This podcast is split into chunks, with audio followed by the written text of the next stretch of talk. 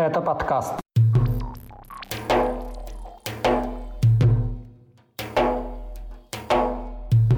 Нападения на полицейских в Ингушетии, протесты против мечети в Москве и реакция на Кавказе, поручение бюджетникам восхвалять режим Кадырова и предполагаемые проблемы со здоровьем главы Чечни. Об этом и не только в 126-м выпуске подкаста «Кавказ.Реалии». Его проведу я, Иван Мартыненко. Привет! Поставьте лайк, и мы начинаем. Thank you. 2 апреля глава Чечни опубликовал запись своей тренировки на беговой дорожке. Ролик появился после сообщений об ухудшении здоровья Рамзана Кадырова. Напомню, источники «Новой газеты» заявляли, что чиновник несколько лет страдает серьезным заболеванием, которое сопровождается болевыми приступами и может привести к нарушению функций внутренних органов. С предполагаемым недугом связывают и отдышку у Кадырова во время выступлений. Также в марте немецкий таблоид «Бильд» со ссылкой на ичкерийского политика Ахмеда Закаева писал о заболевании почек у главы Чечни. С ухудшением здоровья Кадырова сайт связывал и предполагаемый приезд в Грозный нефролога из Абу-Даби. На короткой видеозаписи с беговой дорожки глава Чечни говорит, что ему некогда болеть. Похожее видео из домашнего тренажерного зала Кадыров опубликовал за несколько дней до этого на своей неофициальной странице в Инстаграме. Это его первые публикации из тренировок с сентября прошлого года, хотя до тех пор чиновник регулярно отчитывался в соцсетях о занятии спортом. Спорт – это здоровье. Нам некогда болеть. Одним из свидетельств серьезного ухудшения здоровья Кадырова «Новая газета» считает и активный пиар сыновей политиков в СМИ. Речь идет о поездке его детей на территорию так называемой ДНР и о встречах старшего сына с президентом России Владимиром Путиным и чиновниками за рубежом. При этом прямых подтверждений заболевания Кадырова на данный момент нет. В ночь с 5 на 6 апреля в селе Зязиков-Юрт Малгобекского района Ингушетии произошла перестрелка.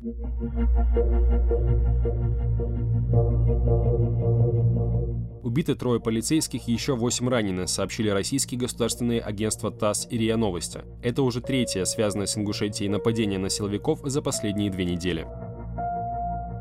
В этот раз силовики пытались задержать в Зязиков-Юрте предполагаемых участников 2 нападений на правоохранителей, которые произошли на границе с Осетией в ночь на 28 марта и в Малгобеке вечером 3 апреля. Об этом заявили в пресс-службе управления ФСБ по Ингушетии. При попытке задержания подозреваемые якобы открыли огонь. По данным связанного с силовиками телеграм-канала «Розыск Ингушетия», погибшие в перестрелке силовики – это местный участковый и 2 прикомандированных сотрудников. На данный момент о судьбе некоторых нападавших официальной информации нет. Сайт The Magas Times без ссылки на источник заявил, что 3 разыскиваемых были убиты, а 1 задержан. Однако правительственная газета «Ингушетия», ссылаясь на данные силовиков, утверждает, что 4 нападавшим удалось скрыться.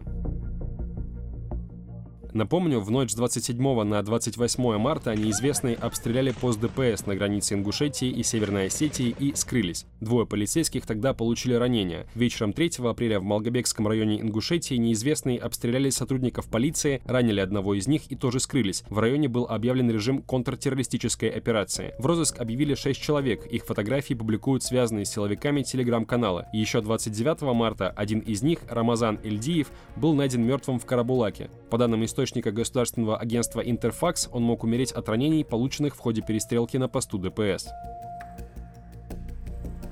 5 апреля в селе Аки-Юрт Малгобекского района республики нашли труп 2 подозреваемого, 25-летнего Мовсара Катоева. По одной из версий, в его жилете взорвалась граната. На появившейся позже фотографии показано тело с обугленной кожей в районе живота и бедер. Рядом к стене приставлен автомат, а на полу фрагмент ручной гранаты, магазин и патроны. На трупе такая же одежда, как на фотографии Мовсара Катоева, опубликованной силовиками при объявлении в розыск. Оппозиционный блогер Ислам Белакиев предположил, что Катоева ранее задержали силовики, а затем намеренно подорвали лимонкой в заброшенном здании.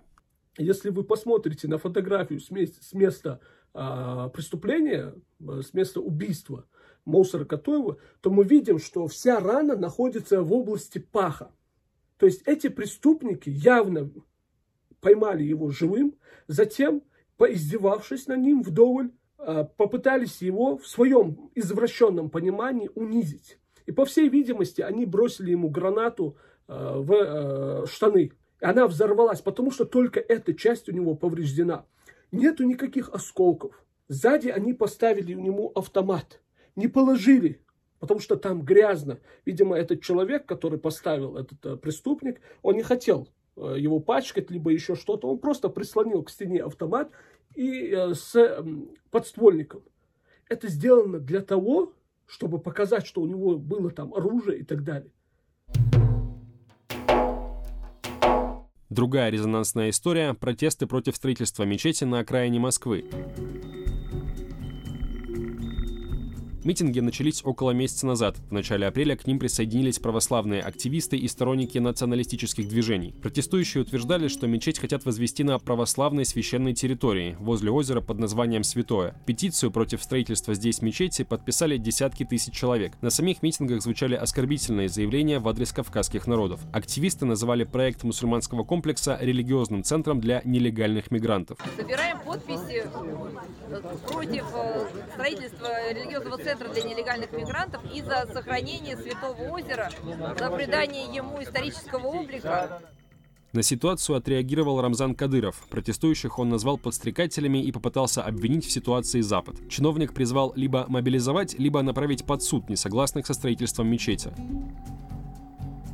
Одним из тех, кто выступил против мечети, стал боец ММА Максим Дивнич. Позже он заявил о травле в соцсетях. В частности, его подвергли критике дагестанский блогер Хазбулла Магомедов, известный как Хазбик, чемпион UFC Ислам Махачев, боец ММА Магомед Исмаилов и ряд других спортсменов. Два видеообращения с угрозами записали и вооруженные люди, утверждающие, что они находятся на фронте. На первом ролике военные пригрозили протестующим, а на втором другие бойцы раскритиковали чиновников, разрешающих строительство. В итоге мэр Москвы Сергей Собянин заявил о переносе места строительства мечети. Информацию о намерении построить большой объект площадью 40 тысяч квадратных метров он назвал слухами. По его словам, речь идет о весьма скромной мечети, под которую теперь будет выделен участок недалеко от станции метро Косино. Рамзан Кадыров назвал это решение замечательным. Скачивайте приложение «Кавказ.Реалии», чтобы оставаться на связи в условиях военной цензуры в России. Ссылки на приложение вы найдете в описании к этому выпуску подкаста. Президент Украины Владимир Зеленский подписал указ о введении очередного пакета санкций в отношении российских граждан и предприятий. В списке оказалась и 18-летняя дочь главы Чечни Табарик Кадырова. Новые ограничения запрещают ей хранить активы в Украине, проводить здесь какие-либо торговые операции и перемещаться по стране. Киев считает, что физические и юридические лица из санкционного списка имеют отношение к российской военной агрессии. На новость об ограничениях в отношении дочери Кадырова эмоционально отреагировало окружение главы Чечни. Депутат Госдумы от Республики Адам Дилимханов опубликовал оскорбительный пост, назвав президента Украины сатанистом. Министр печати Ахмед Дудаев обосновал решение тем, что Зеленский знает, откуда для него исходит угроза. Это тоже цитата. Сам глава Чечни назвал санкции в отношении его дочери «шакальями».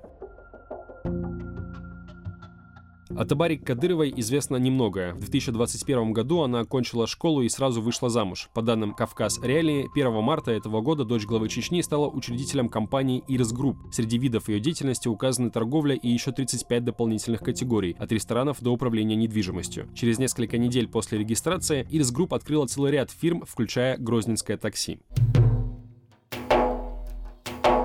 Один из приближенных главы Чечни, министр печати Республики Ахмед Дудаев, поручил бюджетникам усилить работу в интернете и тем самым противостоять идеологии экстремизма.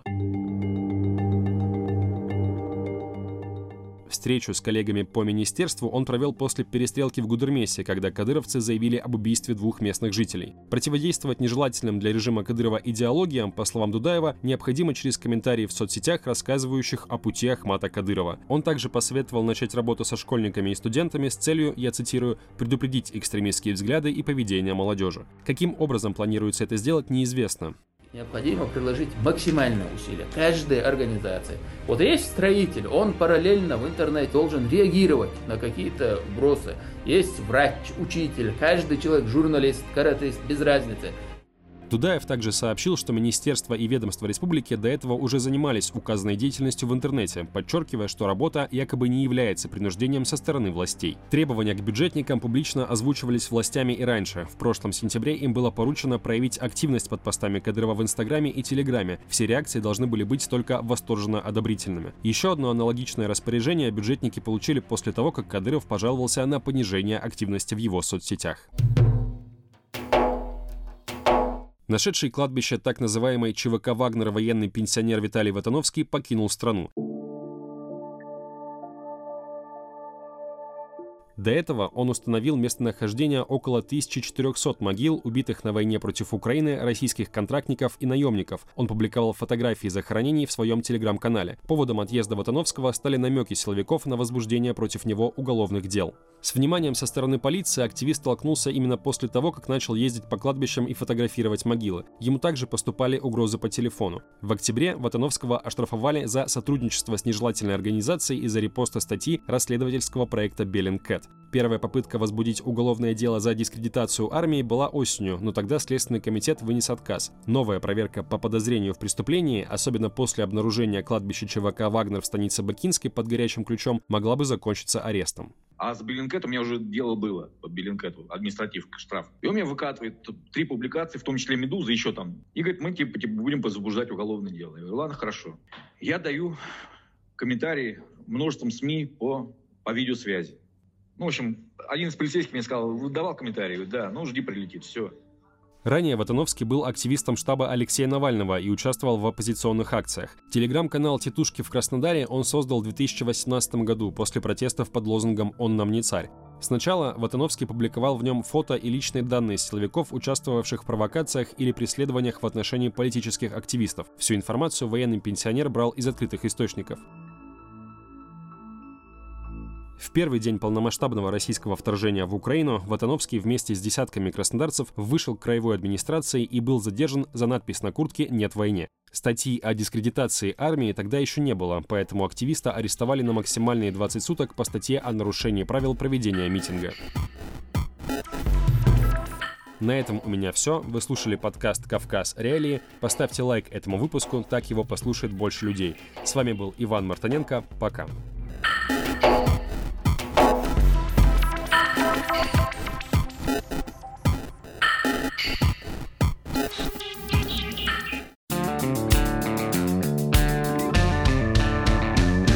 Студия подкастов «Радио Свобода». «Человек имеет право», «Время свободы», «Американские вопросы», «Кавказ подкаст», «Атлас мира», «Цитаты свободы». Скучно не будет. Слушай на всех подкаст-платформах. Просто надень наушники. Подкасты «Радио Свобода».